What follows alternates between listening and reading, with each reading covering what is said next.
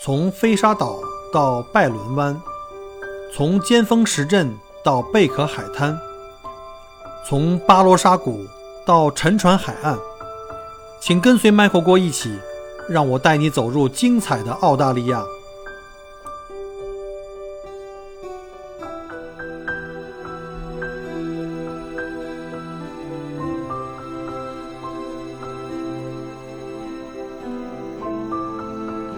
各位听友们，大家好啊！欢迎再次大家继续收听麦口郭聊澳洲。呃，今天呢是二零二四年的二月二十二日啊，今天这么多二。呃，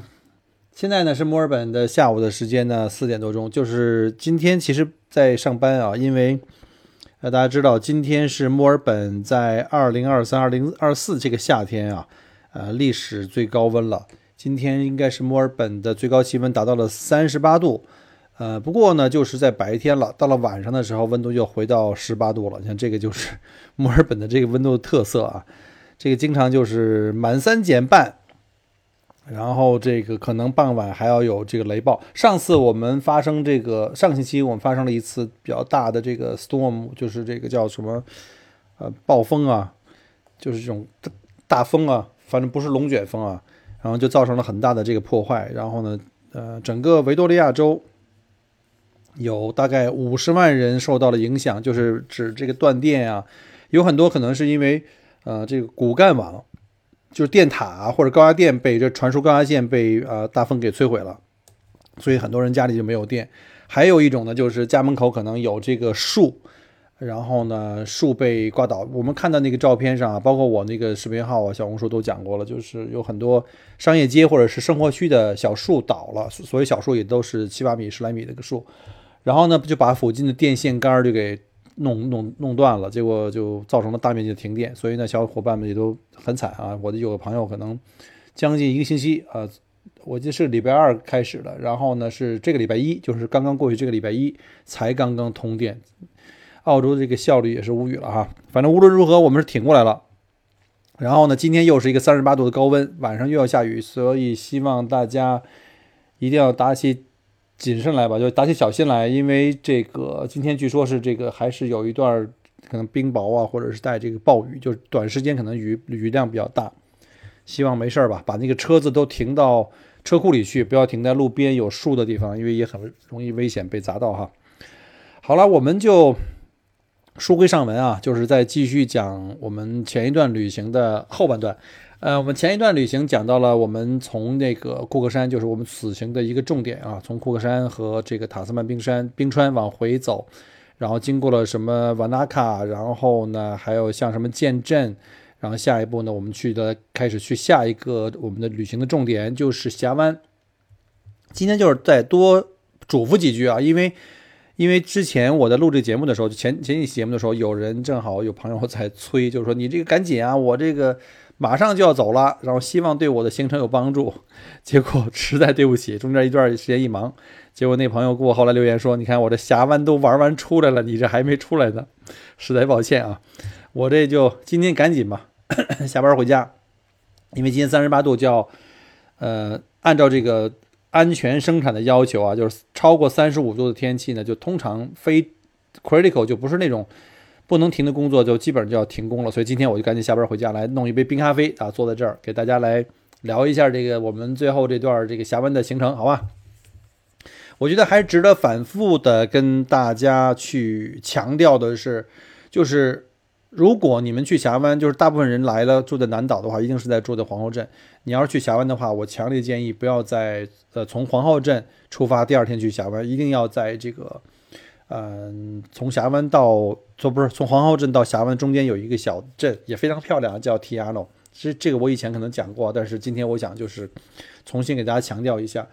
嗯，一个呢是它在这个旅程和皇后镇，就是在峡湾和皇后镇中间地点差不多少了一半嘛。啊，这样的话，你在时间点的安排上非常从容啊！一来就你可以避免疲劳驾驶，因为你从皇后镇出发开车的话，就算你不停的开车，大概要开四个半小时，而且中间如果有堵车或者下雨，或者是你要停车什么上个厕所之类的，分分钟就五个小时了。而且呢，呃，去峡湾的这个绝大多数情况你会碰到下雨，那下雨的话就路滑呀，什么各种的什么对吧？事故很多情况会发生，所以呢就会特别特别紧张，你就会怕这个错过你的船期，因为毕竟你是买了船票的嘛，那个时间，呃，而且这个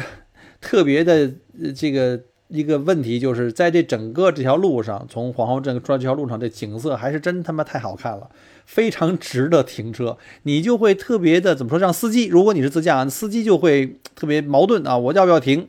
然后呢，你就得认真开车，而且这一路的车，尤其后半段路非常不好开，司机要紧张的开车。你怎么紧张？你怎么专心去开车？各种景色的，旁边的人一直那尖叫着，各种好好美啊，好美啊，然后拿照相机开始拍。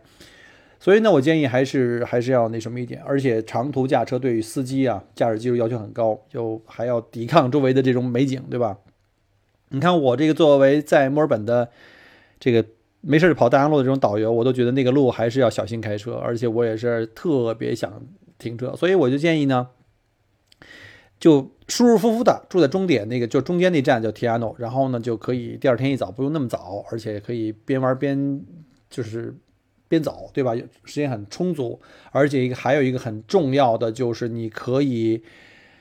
坐那个早班船啊，坐早班船，因为中午的一个船啊都是从黄河镇来的那种大旅行团，特别多的人，你就跟一大堆人挤一个船，特别不舒服。而且有的船公司啊会在早班，比如像十点的船，它会一般都会还便宜一点儿。然后呢，这样的话，它在当然它船上还可能还有简餐了，你就是不用排大队去弄点什么咖啡啊点心吃，就不用那么辛苦。好了，那下面呢，我就讲一下从皇后镇出来，一路沿着这个景观大道往这个铁安诺走。呃，如果时间够的话，再讲一段从铁安诺到这个峡湾的这个景观吧。我们那天呢，正好是从建镇出来，在皇后镇吃了午饭，然后呢，从皇因为皇后镇毕竟对吧，商业网点多，吃饭也容易，我们就那儿那儿吃了午饭，然后同时再稍微补充一点给养，买点水啊，买点什么东西的，然后呢。大概开了全程大概一百七八十公里吧，两个半小时的车程。因为那段路程非常漂亮，我们也不想赶路，就一边走一边停，这么去玩。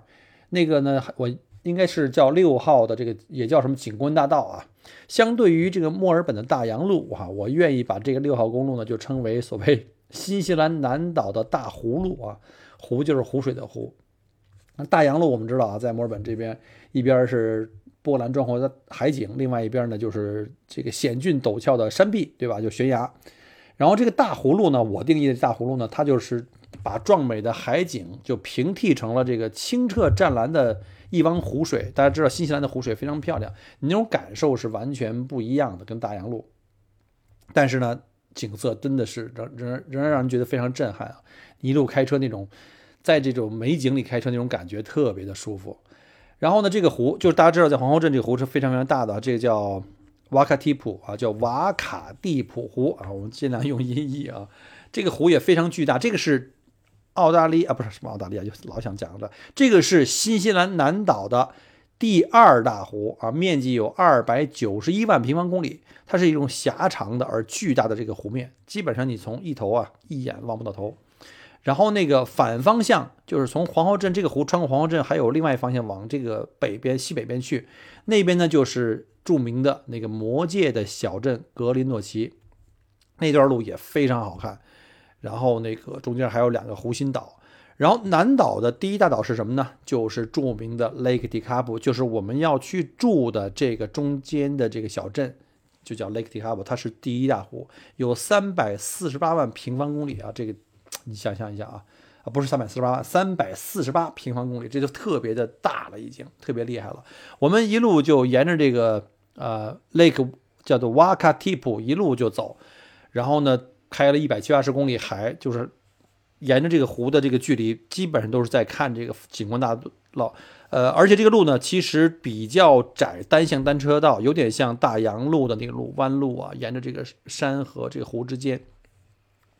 嗯，但是风景还是特别特别美的，令人心旷神怡啊。然后也要小心一下这个路况，因为沿途很多地方呢非常窄，有限速，而且还有修路的。呃，对了，我还看到过，就是这修路路段就在应该是从黄河出来没多久吧，就看到人家这边的棒棒糖的这个工作太舒服了。我当时看到了一段封路，也是这个单向通行，就是呃，因为它单向单车道，它封了一条路在修，然后呢，我们这两边的车就等红灯。而且两边呢各放了一个这种人工遥控的红灯，然后呢在中间呢就坐了一位美女棒棒糖。一个人不像我们在澳洲是两个人一边一个举牌拿手举牌，好像澳洲将来也要用这种就是遥控的这种已经有了啊，就是这种遥控的红绿灯，就是好处就是省人工嘛，但缺点就是它容易坏，它不像人这么稳定啊。其实，在这种时候还是人更稳定一点。然后人家呢就坐在这个封路的那个路边啊，在这个就金属的那个呃防撞网后面，就我们知道高速公路啊或者悬崖路段在那有那种防撞的那种。那种呃呃栏杆吧，然后他坐在后面，然后呢往那一坐，哎，有一个太阳椅啊，就我们知道那太导那个导演椅，大家知道吧？然后打了个小伞，然后呢没有棒棒糖，手里拿的是遥控器和一个对讲机，就是如果有工程车来的话进出的话，他会把两边都同时给停掉，然后如果没有的话，他就会让一边通行，然后另外一边先停，然后反过来这么交交换。哎，我看他太舒服了，就坐在那个太阳椅上。就是翘着二郎腿啊，纤纤玉手举着遥控器那儿巴拉巴拉讲，然后呢用那遥控器指挥着红绿灯。我们在澳洲的棒棒糖大叔，我都跟你说，我羡慕死他了。我人家可以在那儿喝着饮料，翘着腿坐着，我们只能站着。哎呀妈呀，我这流下了羡慕的泪水。同样是交通协管员，人家这工作环境怎么差别这么大？而且后面是那漂亮的湖水。太棒了！这个位置要让我干，就一天少挣点钱都行。不过可能这种活要真的发生在澳洲，估计也轮不上我。还是那些长发美女啊，我们就像我们这种棒棒糖大叔，就配那个脏乎乎的暴露扬尘的什么建筑工地啊，或者修路的路段啊，或者是那个铺那个沥青的那种路段啊，这人比人得死啊，货比货得扔。好吧，我们再讲回来啊，就是相对于这墨尔本大洋路，这六号景观公路其实呢，就呃怎么说呢，并不是好走的路，非常的蜿蜒曲折，所以一定要注意安全。然后呢，切勿随意停超车和停车，因为那段路很长一段呢，可能会没有临时停车点。呃，但是如果它景观景观非常好的地方，它如果就是可以允许你停车的地方，都会提前给你放个牌子，大家一定要注意那个牌子，就是说你前方有临时停车停靠点或者是一个观景台。你要把车停到那个地方去，不要随意去路边去停车，非常非常的危险。然后呢，而且人家给你留的观景点的位置都是比较好的，可以适合拍照的这个这个角度吧。所以呢，千万千万要注意。然后呢，有几个地方就呃推荐一下，比如像有一个叫做恶魔的阶梯，叫 Devil Staircase Lookout Point，就是 Devil Staircase 就叫恶魔的阶梯。就它正好在那个角度，可以把整个这条路沿着湖边这个曲折蜿蜒的这个大湖路啊，和这个湖水风景啊尽收眼底。在那儿拍照非常出片儿。然后路边呢还有一个露营地，那个露营地的位置也是非常棒。我计划我这次来是属于是这个扫盲游嘛，呃，把这个重要的景点先过一遍。下次我准备再换一个季节，因为这次是夏天来的。然后春夏吧，然后是来看花，因为鲁冰花只有在这个时候。下次我计划呢，就呃租个房车，然后租个房车，把走过的这条路呢，找一些特别精彩的地方再深度游一下。就是你想坐坐在房车营地的话，或者是我就在特别漂亮的美景里面找一房车营地，往里一扎住个两三天，深深的体会那种美丽，那简直是太好了。所以我就这次来就是给自己。先留点遗憾，对吧？反正旅行本身就是这个遗憾的艺术吧。而且下次我决定，除了进出航空镇是坐坐飞机之外，其他时间我就肯定不想，就是坐飞机要进出嘛。他那只有那儿有机场啊。除了它之外，还有那个北部的，就是南岛北部有个基督城嘛。嗯，我就基本上不会在大城市这儿逗留了。然后从这个湖光山色的六号公路呢，就景观大道出来以后。紧接着就是一大段的九十四号公路，就是这个农场风光。因为我是从澳洲来嘛，墨尔本去任何的景点这方向上都是这个农田啊，或者是农场啊，或者是这个牧羊牧牛的这个牧场，所以对我来说就基本上没有什么吸引力了。这段我就基本上就是专心赶路，还赶上几次就是中间下雨，我就认认真真开车。就来到了这个提亚诺，提亚诺这个小镇啊，非常的安静，也比较低调。在所有就是刚才我们前面介绍，我们前几期介绍的这个呃景点或者小镇里面，它基本上呃在游客心中的这个重要性并不大啊，没有像一路上像皇后镇、瓦纳卡、提卡普啊这种旅游重镇的这种喧嚣。它的酒店其实也蛮多的，呃，而且它价钱相对来说就会便宜很多，因为没有那么多人来。但是我就特别特别喜欢这种悠然自得的这种闲适，然后呢，街上都看不见什么人，我们在湖边开着车悠然自得的去逛，然后呢，随时把车停下来拍拍湖里面的那些小船啊，还有水上飞机啊什么的。我们从那儿住了一整天吧，就是下午到到第二天，呃，玩完下班回来，这一一整天都基本上都是没看到什么太多的人，就是旅行社的大巴也很少，可能就看到一个或两个吧。大部分的旅行社大巴都是从那个皇后镇来的。然后呢，这个湖，因为我刚才讲过了，是南岛第一大湖，叫 Lake Tikapo，非常非常啊，不是 Lake Tiano，是非常非常大的，三百四十多平方公里嘛。然后呢，正好又赶上雨后呢，一道彩虹，然后水面上就是那个那个有一个小飞机，然后我拍下来，我觉得特别好看。我在朋友圈里当时也发了哈，大家如果有兴趣可以去翻一下。然后旁边还有一个码头，码头上有那个原木色的的这个小木屋，然后特别像一幅油画，就尤其在雨后的那种感觉，就是我觉得有的美景吧，真的你只能意会不能言传，用语言去描绘就太 太局限了。这就词穷了啊！我觉得怎么说呢？现在我回想起来，整个新西兰的这个旅行的片段中，回忆中呢，可能就是那几个非常非常安静的静谧的瞬间啊，就能在我脑海中形成。但实际上，像皇后镇都没有给我那么大的这个震撼那种美景。一个呢，就是呃，我在这个皇后镇，不是皇后镇，一个是我在库克山脚下住那酒店看的那个晚霞，看那个雪山。然后还有就是脚踩在这个塔斯曼冰川上，然后呢，以及就是那个我们知道那个号称这个星球就是孤独星球给评的那个叫星球最美咖啡厅，然后在那个就是观测站吧，就是那个气象不是不是气象，就是那叫叫什么呃观星站来看那个 Lake Tikapo 湖的那个角度，我觉得印象特别特别好，就是特别特别深，那个美景就刻在了我的。脑海里，我觉得这才是旅行的意义吧。可能最后就是你能留下来的美好的记忆和这段旅行的某一个片段，以及你的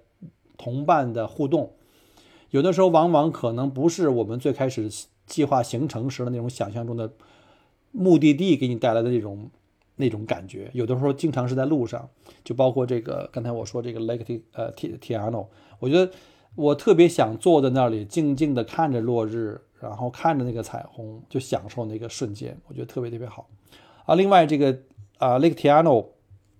它的住宿要比皇后镇真的是便宜不少，我觉得应该在便宜了三分之一左右。而且我看了一下环湖这边很多的就是度假屋，然后除了这种小的 motel 这种酒店之外，还有很多这度假屋。而且我看了一下，大部分都还有位置，因为那时候十二月初，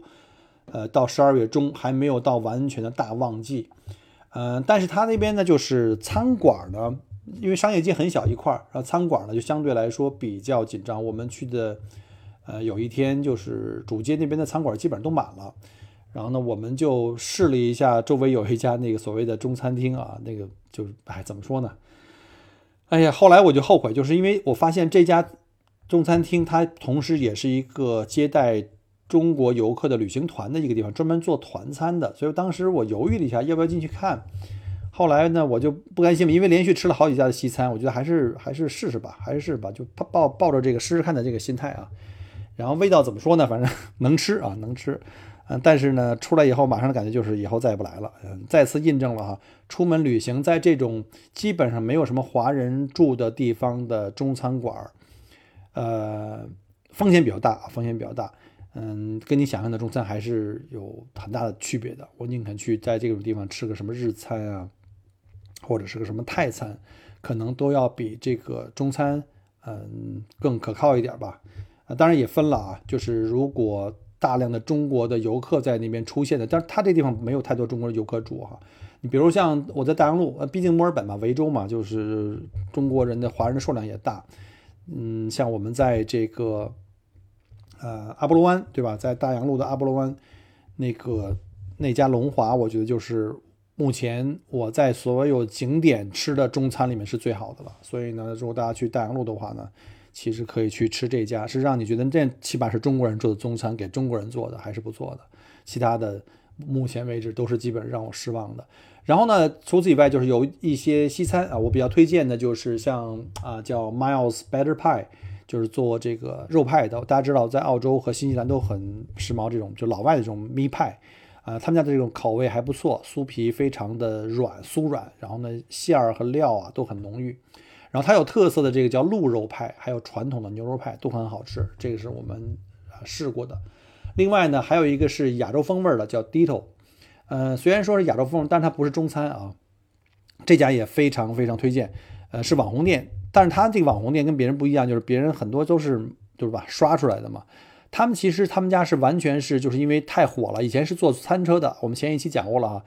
呃，新西兰有很多这种就是人是用餐车就拉这个餐车到到处跑，他们的餐车文化就是这种移动的这种餐车文化还是比较牛的。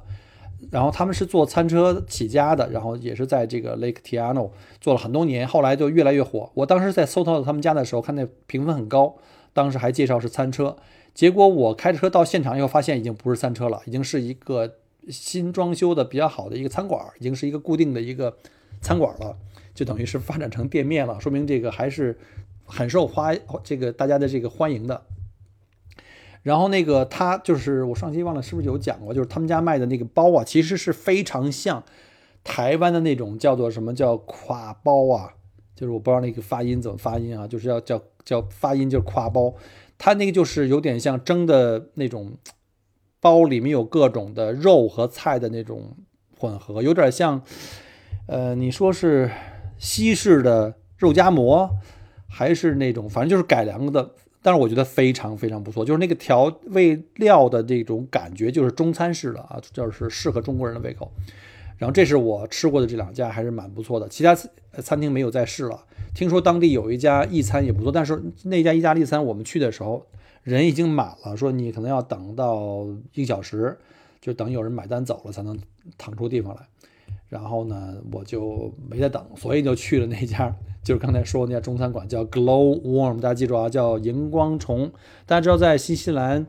有的地方有景点，像南岛和北岛都有这种叫荧光虫啊。嗯，有的时候书里写错了，或者一些攻略上写的叫什么萤火虫，其实不是啊。它跟我们在北半球，在中国我们看到那些萤火虫不是一个东西，根本就不是一个物种。啊，Glow Worm 呢是叫荧光虫啊。所以这家中餐馆和这个叫什么，就这个接待中国团的这个。餐厅啊，我觉得真心的是不太行，这个大家就不要再去试了啊，不要再去这个踩坑了。然后因为这个我们在澳洲也有这个荧光虫的这个项目，包括在呃维州也有，只不过在夏天。然后呢，大家如果去过黄金海岸那边，在山里也有，像什么什么自然之桥那边也是有这个荧光虫洞的这个项目。呃，对我来说就没有什么吸引力了，因为我毕竟都去过了啊。呃，但是呢，这个。这里的荧光虫呢，它是在这个怎么说，有点像那种山的山洞里，然后你是坐着小船儿在山洞里，这个水沿着水一路往里面走，然后在这个过程中，这个寻找这蓝光虫，这个过程跟我们在澳洲看还是不太一样的。嗯，还有呢，就是你们看到这个招贴画这种广告，就吸引你们去的广告呢，你也不要，因为照片和你真实肉眼看到的东西是完全不一样的，千万不要带着那种什么星光璀璨、满坑满谷的那种期待，你去了以后一定会失望。但是去看一下，如果没看过的话，去感受一下，还是非还是非常不错的啊。拿肉眼看，在特别特别黑的环境下是还是能够看出来，但是绝对没有你在照片上看的那么壮观。所以呢，就大概就是荧光虫就是这样。然后呢，我们就是第二天就啊，因为主要就是为了过一晚，第二天可以从容起床去那个峡湾嘛。所以我们第二天一早八点就出发奔这峡湾去了。因为为了省省时间，我们就提前一天买了点这个东西在路上当早餐了。然后就为了去赶这个早鸟的船，早鸟我记得是十点半或十一点吧，不同公司的出发的时间点不太一样。我们当时坐的是 Pure Milford Sound 的十一点，就这家公司船公司叫 Pure Milford Sound。然后呢，这个这个号称是世界第八大奇迹的这个峡湾啊，一会儿再跟大家讲。这个是来新西兰旅游的一个热门项目。然后呢，但是这个峡湾的游船公司啊，选择也是非常多的。呃，当地最大的一家叫 Real NZ 啊，当时我们查了是没有合适我们的时间。然后这这家就很大，它是一家旅游集团。它除了在峡湾有这种船公司之外呢，它还有在各个小镇城市都有那种包揽新西兰各个游览项目，包括像大巴游啊，还有像各种景点门票啊，它的门店特别特别多。然后第二大的呢，就是叫 Southern Discovery，然后那个这两家的规模应该是最大的了啊。然后班次呢，就是你的选择很多，呃，但是呢，因为他们接的旅行团也多，尤其是我说过那个中午的时间点会特别特别满。然后呢，我就专门去搜了一下，就是早班船还有位置的，而且呢，早班船一般就是位置也少，当然去的人也少了。而且我们还专门找了一个规模小一点的公司，就是我说的那个叫 Pure m u f o Sound。然后呢，这家公司呢，它不像前两家那么大，它的船也很漂亮啊，也很棒。但是它就是没有像前面那两家那么大，也不愁客人。然后它可能也是为了跟大公司抢一些客源，呃，所以他就是给早鸟的票还给了一个折扣，好像我记得是二十多块钱纽币的折扣吧。所以，对吧？一定吸会吸引像老郭这种有便宜不占、心里就难受的这种鸡贼游客啊。其实享受的服务和你的路线没有任何区别，只不过早鸟的话，它就是提高这个船的这个利用率嘛，就不会让它那个空着嘛，在码头那儿待着。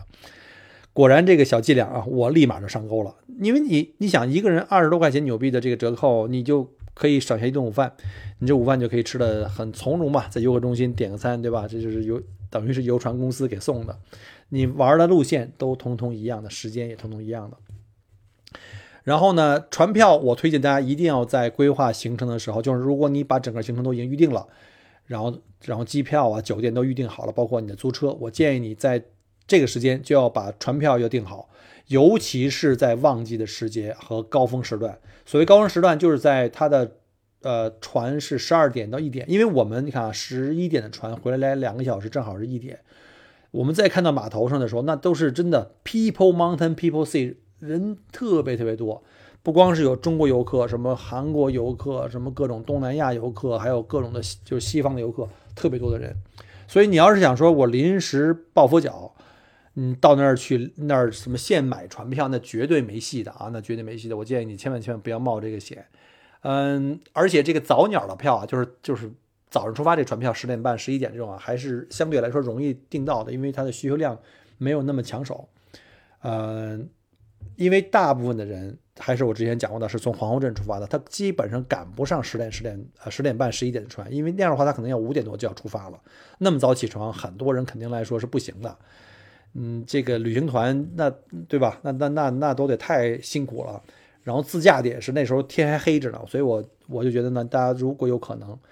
住在天涯岛，然后呢坐早鸟船，人又少，然后呢湖面上的风光也非常非常漂亮。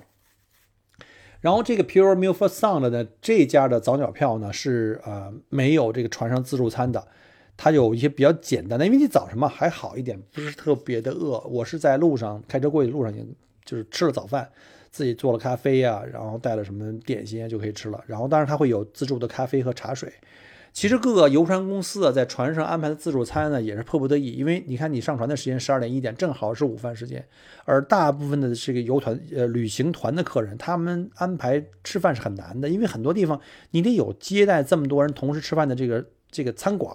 而且时间上还要配合，所以这些游船那没办法，对吧？就我在船上给你安排了这种自助餐，也是有点像我们。吃那种就是自助餐一样哈，就很多东西是做的现成的，在船上有那种水，下面是热水，给你保保持那个加温的。但是你别忘了，当你船上的人多的时候，你光排队去拿东西吃，然后呢再拿过来吃完，这个都要占用你很多的这个观光的时间的。你有这时间，还不如站在船舱外去拍照片、欣赏风景，对吧？而且万一你要是碰着你的这个上船有点晕船的话，你还真的吃不下去什么。所以对我来说就无所谓了。对吧？所以呢，就是像这种自助餐，基本上都在中午的这个航班，就船船次上才会才会有。呃，然后我没有做哈，就不敢评价人家餐是不是好了。我就觉得还是早鸟这种的话，人少，然后呢又把时间用来真正来观赏美景和拍照片呢、拍视频呢，就不用去再排队去抢吃的。呃，所以呢，我就觉得就是个优选吧。然后从这个提亚诺呢前往峡湾的路程大概是一百二十公里，就比这个从皇后镇过来到提亚诺要近很多。如果你不停车去赏景的话，大概需要一小时四十分钟就可以到达峡湾的这个停车场。但是呢，由于要赶这个早班船，所以我建议啊，你在去程的时候，沿途的景点不要停的太多，因为你时间毕竟有限，因为你要卡时间去上船。呃，很多景点你可以回程玩，但是呢，你要去的时候呢，尽量在镜湖啊，大家记住，就是那个镜子的镜，镜湖叫 Mirror Lake，在这儿要停一下，要停一下，因为它在早晨的时候，这个时候的光线照在湖里面，以及远处的山和就是雪山和这个。这个湖水的这个倒影，在这个时间拍摄是最好的。你下午回来就反过来就不好玩了，就不好看了，非常就是大打折扣了。所以呢，全程的话呢，基本上我们在镜湖待的时间最长，大概待了有二十分钟，然后拍摄，然后呢，我们再继续赶路，再往那边走。其他的景点基本上都是从峡湾的游船下来以后，在回程的时候，一路就没有什么时间的这种限制了嘛，就可以慢慢的一路走，就一路逛。而且我对吧？就只要晚上之前能够到达这个提亚诺，要比皇后镇要近很多嘛，所以就没有就不紧张了。前往峡湾的路啊，一路上真的是风景变幻。它不光是随着这个路的变化会风景会变化，另外一个天气会发生变化，让你这个目不暇接。什么湖水啊、森林啊、山谷啊、峭壁啊，还有雪山，有的时候赶上晴天，有的时候赶上下雨啊、冰雹啊，这种都会有啊。所以呢，会给你不停的有惊喜。这段路啊，特别提醒的就是最难开的，就是我在视频里，大家可能看过我视频啊，如果没有的话，建议看一下。就是我整个新西兰行程里拍了几段视频，呃，最满意的两个或者说最精彩的两个点，就是一个就是塔斯曼冰川，另外一个就是峡湾。呃，峡湾这个应该我还现在放在我的朋友圈的这个置顶，就是在我的那个背背景里面。在这段视频里面会看到有一段是钻那个隧道的，这就是最难开的，这叫河马隧道，叫 Homer Tunnel。呃，以及呢，就是从去程啊，去程过完河马隧道以后的一段长的、比较长的下山的路段，又是七拧八拐的，然后又是很陡的坡，就是不好开，非常非常不好开。作为老司机的我，当时我都已经不敢跟车距离太近，而且呢，我会有意识，虽然是自动挡的车，我会有意识的，就是。变入手手动挡，用这个发动机制动。大家不知道有多少这个我们听友哈了解这种原来在手动挡年代，我们是可以用引擎来制动的，因为你不能在长时间下坡的时候一直踩踩刹车，刹车会过热，刹车过热以后呢会这个失效，就是刹车的这个效能会大大的降低，很容易发生事故，尤其在弯路啊，你要么就追尾，要么就掉到山涧里去，很危险。我在很多弯路前不得已的情况下，才会轻轻的点一点刹车，然后把车带低以后呢，挂入到一档和二档这种去拖着这个车来走。然后这个隧道呢也是非常非常长的，这个是世界上唯一的一条花岗岩的隧道。然后隧道全长有一千两百七十米，真的是又窄又黑又长，它只能单向通行，就是。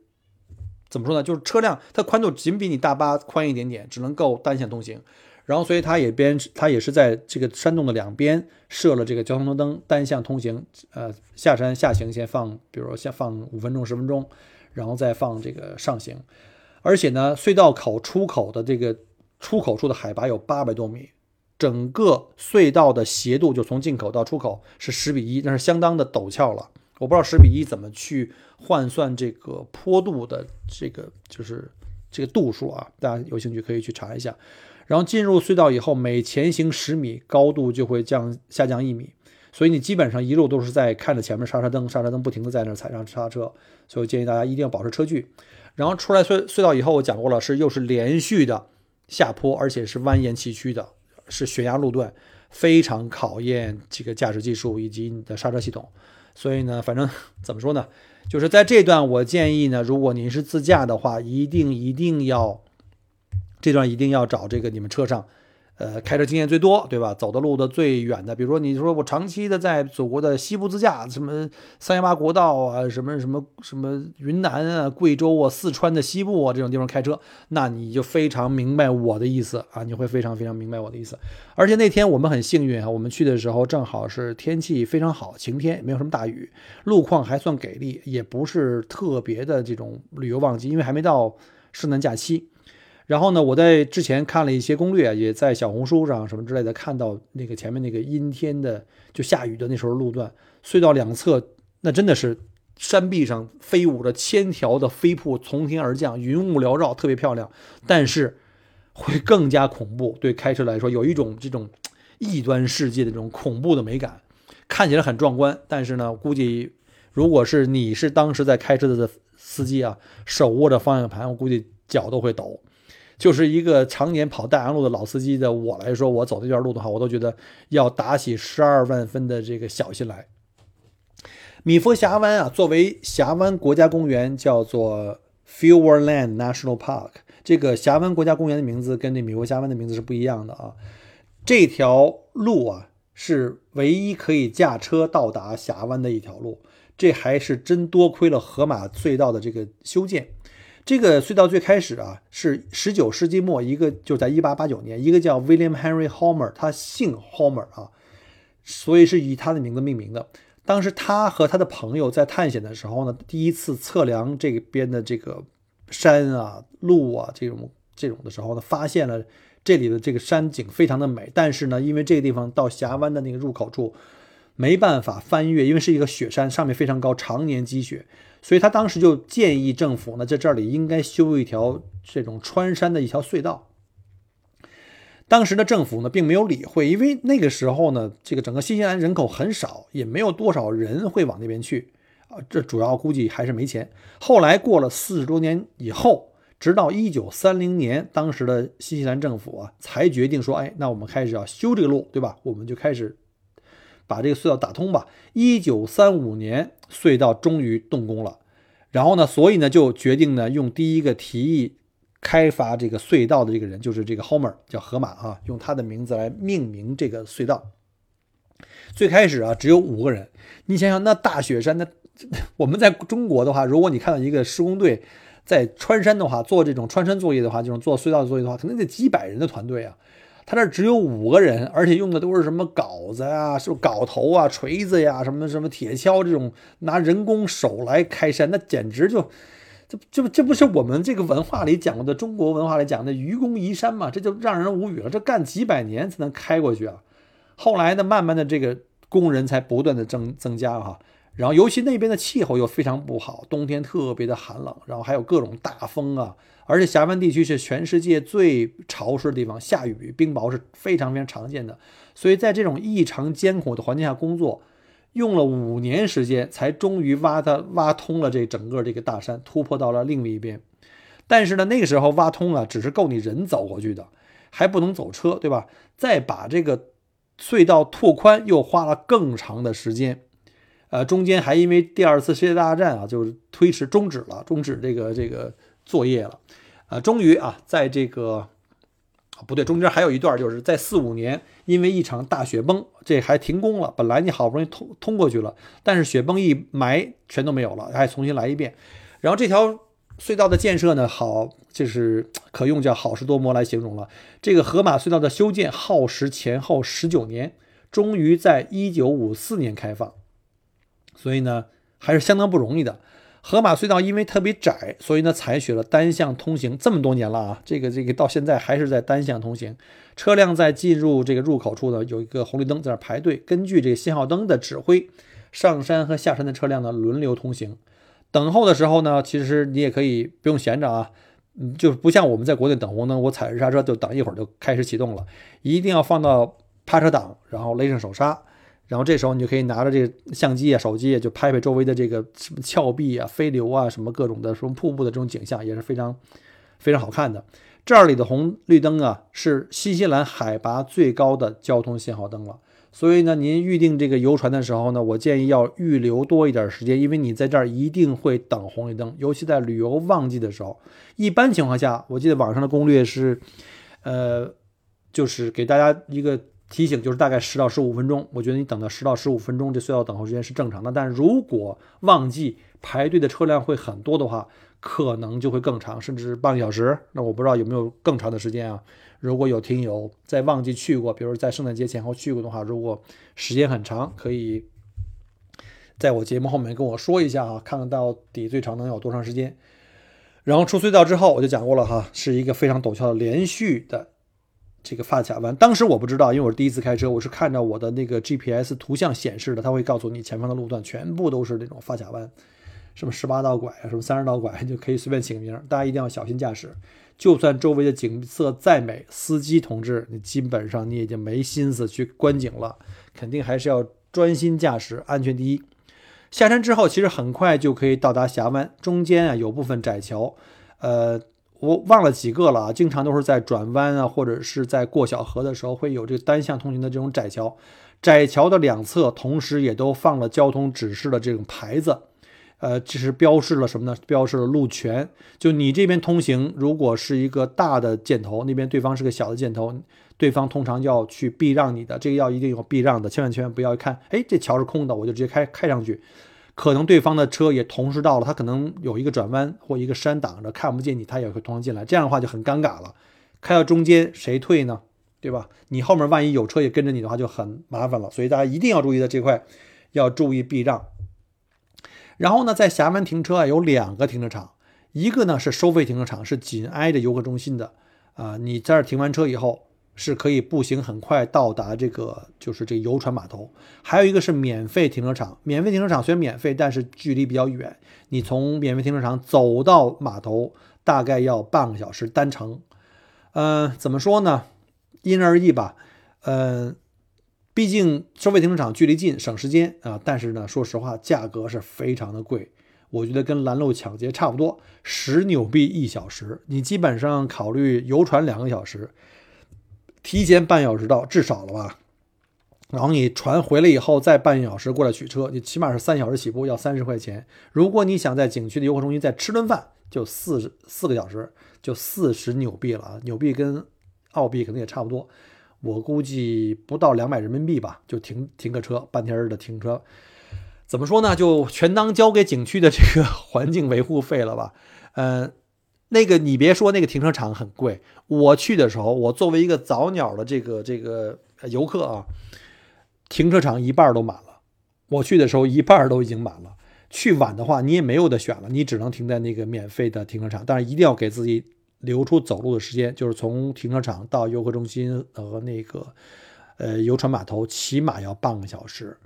啊。如果要赶上下雨的话，你还要带上这个雨伞、雨衣之类的。然后，如果你要到的早的话呢，可以在柜台换完票以后，就可以到码头拍拍照啊。然后码头的景色也是非常好看的。然后有一条石子路，可以走到那个码头出海的那个，就是出湖的那个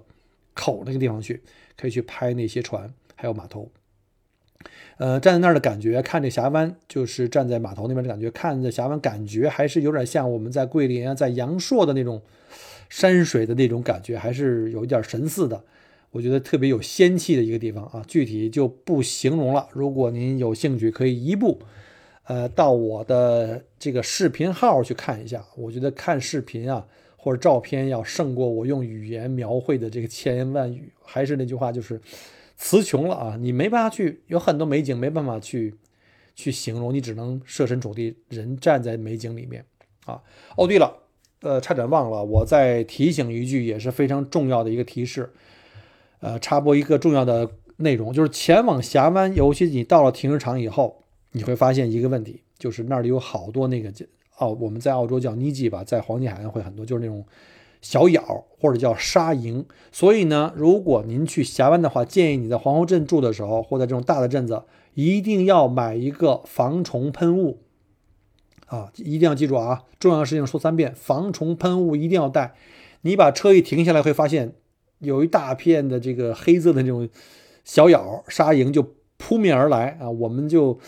在库克山上就曾经买了一瓶史上最贵的防晒霜，大家知道吧？我们去登那个。冰川之前，因为我们忘了带那个防晒霜，我们就在那个库克山的那个小卖店里买了一个最贵的防晒霜，很小，我忘了，好像是十毫升吧，还是二十毫升，忘了。然后现在呢，在峡湾的游客中心又买了一瓶史上最贵的这个防防虫的这个喷雾，喷在脸上啊，还有这个露的手的地方。它咬你的时候你不觉得，但是它咬完以后会一直痒，一直痒，会在身上有那种小的红色的点。它还不是蚊子，特别特别小，你还不注意。所以这都是教训啊，小伙伴们来记住啊，一定来这个新西兰旅游，防晒霜跟防蚊喷雾这两个要要准备好。我是说来这个就防晒霜肯定要全程都要带，这个防蚊喷雾，如果是来这个峡湾的话，那是一定一定要准备好的。峡湾的奇特地貌呢，形成于百万年前的冰川时代，几千米厚的冰层反复这个摩擦地表，形成了巨大的这个裂口，就造就了冰川峡谷。然后呢，海水就淹没了整个这个类似像 U 型或 V 型的这个峡谷，就形成了峡湾。而发生在最近，是在一万年前的一次冰川活动，将峡湾固定成了现在目前我们能看到这个样子。呃，沿着新西兰南岛的西南侧，一共有十四个峡湾，米佛峡湾是其中一个最大的。米佛峡湾的英文呢叫 Milford Sound，而米佛峡湾所处的峡湾国家公园，我们上面讲过了，叫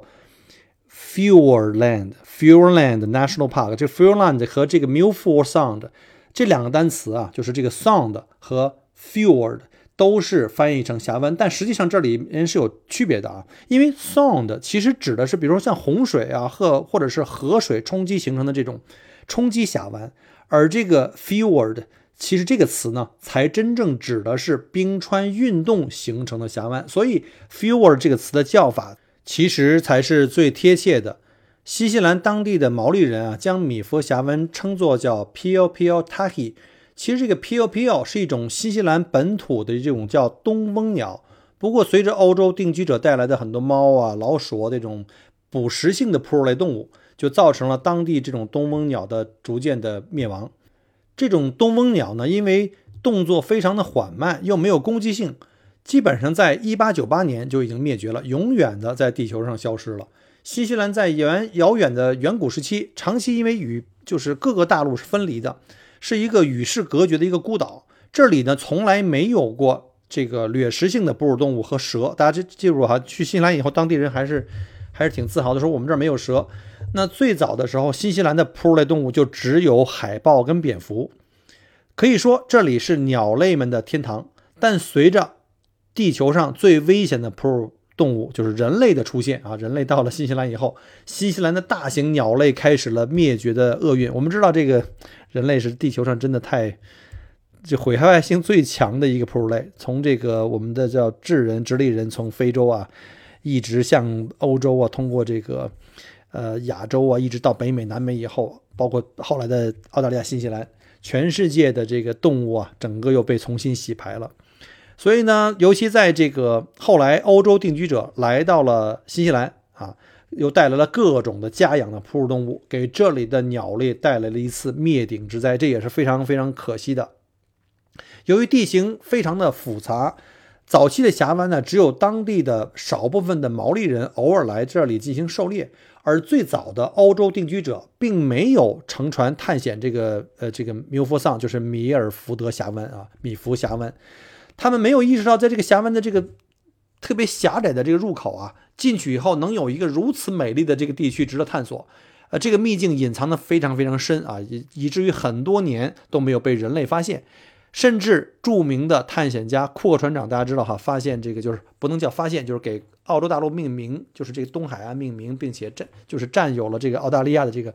库克船长，他两次来新西兰都错过了这个峡湾的入口。一八二三年，一名叫做约翰·格罗诺。他是一个就是海豹的这个这个捕海豹的这个呃水手，他是第一个来这里定居，就是在峡湾这里定居的一个欧洲定居者。他以这个 Milford 港，其实 Milford 港这个词是来自于威尔士海岸的一个狭长的海湾，然后呢用这个名字来命名其他现在所住的这个地点叫做米佛峡湾。你看欧洲人起名字啊，没什么啥新意，尤其是那帮从这个英伦啊，或者是从这个。从这个欧洲过来的一些，他们都是把自己的老家的地名搬过来，或者我们的国王或女王，再或者就是自己的名字，或者是老婆的名字往上一放就完了。一八七七年，一名叫做唐纳德啊，这个萨斯兰，他是个苏兰苏格兰人啊，他成为这个米佛峡湾的第一位永久居民，他就住在这儿住下来了。因为他以前啊是在军队里工作过，然后呢还当过这个海豹的捕猎者和淘金者，因为新西兰也有个淘金热。当他来到这个米佛峡湾的时候，他觉得这儿风光很美啊，这个也不错，这个就决定留下来，就住在了米佛峡湾当时就是第一高的这个瀑布啊。这个第一高的瀑布呢，我们去峡湾的时候呢，这个每个游船公司会都带我们去。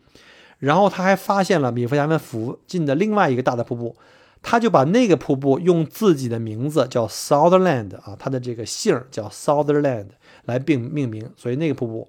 然后而他住所旁边的这个瀑布就是呃新西兰第一大瀑布，就用了他老婆的名字命名，叫做伊丽莎白·鲍文夫人瀑布，叫 Lady Elizabeth Bowen Falls。所以你看啊，这起名就这么的简单又随性啊，用自己的名字全给占了。这个 Sutherland 瀑布啊，在这个米佛峡湾建造了当地第一家酒店，呃，以容纳很多人从这个什么皇后镇这些地方来进行就是徒步探险的人。这边有一个很著名的叫米佛这个步道，大家如果去的话也可以去。如果有是这种骨灰级的这个呃，就是徒步的发烧友，可以去看一下啊。当时很多来的探险者就住在他们家的这个酒店。一九一九年，唐纳德去世以后，伊丽莎白和他他老婆将酒店卖给了当地政府。随着越来越多的徒步探险者的到来，米佛峡湾的美丽的故事就开始向全世界传播。后来，英国作家拉迪亚德。吉卜林，他这是叫 Rudyard Kipling，他这个名字反正不好记啊。在一八九零年代，曾经到访过米佛峡湾，并宣称米佛峡湾是世界第八大奇迹啊！大家找到出处了吧？所以老说这个米佛峡湾是世界第八大奇迹，并不是什么国际机构认证的啊，就是一位英国诗人啊酒后一时兴起啊临时给册封的，大家就听听就完了，不用太认真。米佛峡湾啊，从海口向内陆一直延伸了二十二公里之长，周围的峡谷被冰川切割成 V 字形的这个断面。峡湾水面呢，与山崖几乎是垂直相交，在所有的山涧几乎能看到大大小小的各种瀑布。当然，前提是一定要在雨季来啊。峡湾是全世界最潮湿的地方之一，年降水量可以达到惊人的六到七米。这作为一个澳洲人来说，只能是羡慕了，因为澳洲是个缺缺水的国家啊，恨不能一年三百六十五天，峡湾有两百天都在下雨。呃，也不知道我们这人品是有多么的好，或者是多么的不好啊。我们在到访峡湾的当天，那是非常少见的蓝天白云、晴朗天气，没有传说中的那种千条瀑布的壮观，但峭壁上同样有不少涓涓细流，就是没有那么多水嘛。然后顺着天上飘下来，随着风那么一摆，也是仙气十足。峡湾虽然号称千条瀑布，但其中永久性的瀑布呢，就只有两条，就是我们前面讲过的一个呢，叫取名叫做，就是这个第一大的那个叫伊丽莎白豹纹夫人瀑布，还有呢，就是另外一条叫做斯特林瀑布，叫 Sterling Falls。这个伊丽莎白豹纹夫人瀑布啊，是在码头附近的。呃，就是你们在码头的观景台，不是观景台，就是那个沙石路段走到头的时候，那个出湖的那个口那儿，或者是呢坐游船刚刚驶出的阶段，在右手侧能看到，非常的明显，非常的壮观啊。这个鲍恩夫人瀑布呢，是米峡福湾最高的瀑布，高度有一百六十二米。呃，豹纹瀑布不仅美得令人惊叹，它水量也非常大，它是给。米佛当地的这个小镇提供电力和水源的一个重要的一个瀑布，如果没有这个瀑布，那米佛峡湾几乎是没办法去运作，它也没有淡水，也没有这个电力啊，纯纯的这种靠天吃饭。偶尔极端天气，比如出现这种大旱，那可能真的会导致当地的小镇就停电了，或者是在这个暴风雨来临的时候，这个鲍文夫呃这个鲍鲍文夫人瀑布呢，水量可以增加四到五倍。就不能想象，因为我们在的那天是晴天，也不算是特别大的雨量，然后就已经非常壮观了，一百六十多米的垂直高差。那想象一下，如果赶上雨季来的时候，那种狂风暴雨的水量很大的时候，那我估计是一种特别恐怖的美。另外一条永久瀑布呢，叫斯特林瀑布，叫 Sterling Falls。从游船出发，大概十几二十分钟吧，你会看到远处右手前方有一个 U 型的山谷，就特别漂亮。那个山的外形很奇怪，就是一个空中的一种 U 型山谷，因为它悬崖在 U 型山谷的下面，然后中间就挂着一条瀑布。离远看并不大哈，离远看并不大。你们在我的视频号里会看到，随着船行进，在远处有个 U 型的一个山谷，山谷下面有一个瀑布，那个就非常非常漂亮。但是你开近以后会发现，其实仍然很壮观。它也因为距离的原因嘛。这个斯特林瀑布啊，是米佛峡湾第二大瀑布，全高一百五十一米。这第二名瀑布的高度都比著名的尼亚加拉瀑布高三倍。我们知道，就美加边境的那个尼亚加拉瀑布，好像才五十米还是五十一米啊？当然了，人家那瀑布很宽啊，将近这个八百米宽。不过你从肉眼看，这个斯特林瀑布啊就没有那么大。直到船出了海口，再掉头回来，顺着这个另外一边的这个湖水过来的时候，你才能感受到它的那种，就是也是很宏大。它为什么显得小呢？因为它的背后的这个山太大了，这个山有一千三百米高，在在水在海平面上，所以就显得这个一百三十啊一百五十米的这个瀑布呢就没有那么高大了。呃，值得一提的是，这个瀑布呢，在很多电影都上过镜啊，比如像《金刚狼》啊，《金刚狼》就是在米佛加温这个 Sling Falls 拍摄的啊。对于熟悉这部电影的人来说，可能就比较熟悉。有一个场景就是，当这个对吧，希望幻灭的这个 James 啊，准备撤回到自己的老家，就是所谓的加拿大落基山脉的时候，对，大家你猜猜对了，没错，就这个场景拍摄的背景就是这个 U 型山脉，就是 Stirling Falls 这儿。而 Sterling Falls 这个上游叫做 o k a l i Lake，这个湖就是当时拍摄的这个所谓加拿大落基山脉的那个 James 的家。他从这个 Sterling Falls 一跳而下的这个过程就是这个背景。呃，米佛峡湾取景地的电影，作为取景地电影，还有像什么《侏罗纪公园》《失落的世界》，还有像《指环王》《霍比特人》，还有就是《异形的契约》。啊，妥妥的顶流电影拍摄地啊！乘坐峡湾的游船，一般都会带你到这个这两个大的著名的瀑布近距离来观看。尤其是这个斯特林，这个船长有的时候呢，因为它下面的水很深嘛，就是也没什么礁石，船长会把这船靠近瀑布非常近，然后你在甲板的时候会一不小心就被这个就被这个瀑布就给淋湿了。我们也是被淋到，就要躲到这个机舱里面去躲着。然后我那个视频上有拍摄，大家有兴趣的话可以去看一下。峡湾的水深非常深，平均深度在两百九十米左右，最深大概有四百米。而水体呢又是分层的，因为上面的这层呢主要是从高山流水，就是这个雪山啊或者是降雨流入的这个淡水，而下层呢是因为从外海进来的这种海水的咸水。由于上层淡水是携带了很多高山的植被和一些泥土啊。这个这个颜色就会比较深，使得阳光呢就很难穿透到达深的这个比较深的这个海水的这层面，所以呢，很多通常在大海里那些深海栖息的生物，就会在这个比较幽暗的峡湾的水下十米左右就可以看到。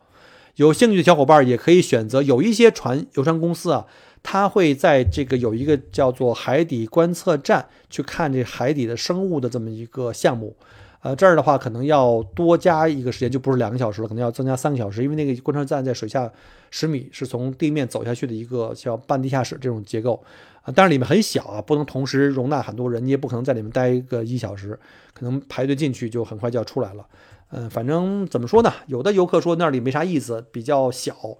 嗯，如果你要是对海底的这个，就是对潜水啊，对海底的生物感兴趣的话呢，嗯，全当了解这峡湾生态系统了啊，你可以去看看。但是这样的话，你游船的预定含这个项目的，基本上都是要三个小时，一般的观光船的话都是两个小时，好吧？哎呦，这一不小心一看，我这又喷了一个小时了，五十七分钟了，好吧？因为时间关系啊，因为明天一早还得爬起来上班，哎呀，明天这个。上班希望不要太热了啊！今天太热了，三十八度啊！好吧，今天就先讲到这儿吧。然后借着我这冰咖啡的劲儿，一下喷了一个小时。然后呢，还是那句话啊，就是看我这节目这么辛苦啊，如果您觉得还挺有意思，你正好也准备去新西兰南岛玩的话呢，对你如果有帮助的话，也希望您在我节目后面点赞、留言、转发，别忘了手里的月票哈。哦，对了，还有一个问题就是最近啊。就是很多在春节后，呃，从我们祖国来澳洲登陆的小伙伴很多，然后有很多小小伙伴就加我的微信咨询各种问题，像什么呃买房选区，还有什么给孩子选学校啊，包括像什么买车学车，因为这边是右舵左行嘛，所以很多人还要适应一段时间。呃，如果有这样的问题的话呢，呃，加我微信，如果我没有马上回复的话，麻烦你再加一下，因为我有时候一上班没时间看手机，对吧？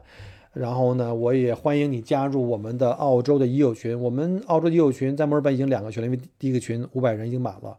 还包括还有像悉尼、昆士兰、阿德雷德、西澳，甚至塔岛、堪培拉以及北领地所有你知道的的澳洲主要城市，我们都有自己的群了已经。嗯，我相信我一个人经验呢，那只是站在我的角度上，有很多我们的已友共同分享的生活在澳洲的经验，一定会帮到你。所以你有兴趣的话，可以加我微信，我带你进入到我们的。澳洲的已有群里面去，大家可以互动，互相帮忙。啊。另外呢，最近这个国境开放以后啊，有很多的我们的游客也来澳洲来旅行，有很多人呢也是听了我的节目，然后呢跟我呢还在线下去了解这个各个行程景点的信息。然后呢，也欢迎你可以进入到我的这个 Michael 国聊澳洲的这个生活旅游群去，呃，跟大家去去了解这个澳洲怎么去玩啊，什么这样的。因为我经常也回微信，不会太及时。还有一个我的公众号，大家一定要记住啊，里面有很多澳洲旅行，包括自驾一些旅游攻略，呃，也是同名的啊，叫微信的这个订阅号叫 Michael 郭聊澳洲。然后呢，呃，进入二四年以来哈，我们很多在澳洲的这些幺八八呀，或者是技术移民朋友们。有很多人都纷纷下签，拿到了这个永居的身份。最近我也是被经常约去各路去吃饭庆祝啊，还有其他一些朋友，我因为没有时间当面庆祝的，再次啊，在这个地方借着这个节目呢，跟大家表示恭喜了，祝你们在澳洲的新生活顺利啊！好吧，还是那个老规矩，就是全网搜索，如果想了解，因为也是为了防止失联，谁知道这节目哪年哪天就没了。呃，除了喜马拉雅之外，还有一些其他的平台，像这个微信的视频号“麦克国聊澳洲”同名的，还有小红书，还有我的刚才讲过的微信订阅号，里面有很多旅游的攻略。呃，下一期呢，估计是我们的行程的最后一期节目了，可能要大概讲一下，呃，新西兰的特色的一些小动物，像卓阳鹦鹉啊，还有像 Kiwi 鸟啊，以及我们从峡湾往回走的一些景点，包括我们。给自己下一次来新西兰埋了一个坑，就是关于格林诺奇的一些感受，好吧？那时间关系，我们就讲到这儿了，下期再见，拜拜！感谢您关注和支持我的节目。除了音频节目，也欢迎您同时订阅麦克郭聊澳洲同名新浪微博和今日头条，以及同名微信公众号，里面有很多旅行、移民相关的资讯和攻略。如果您正在规划澳洲旅行、留学或移民，欢迎您加入我的听友群和移民交流群，有更多精彩在等着您。Michael 郭约您相聚在澳洲，我们不见不散。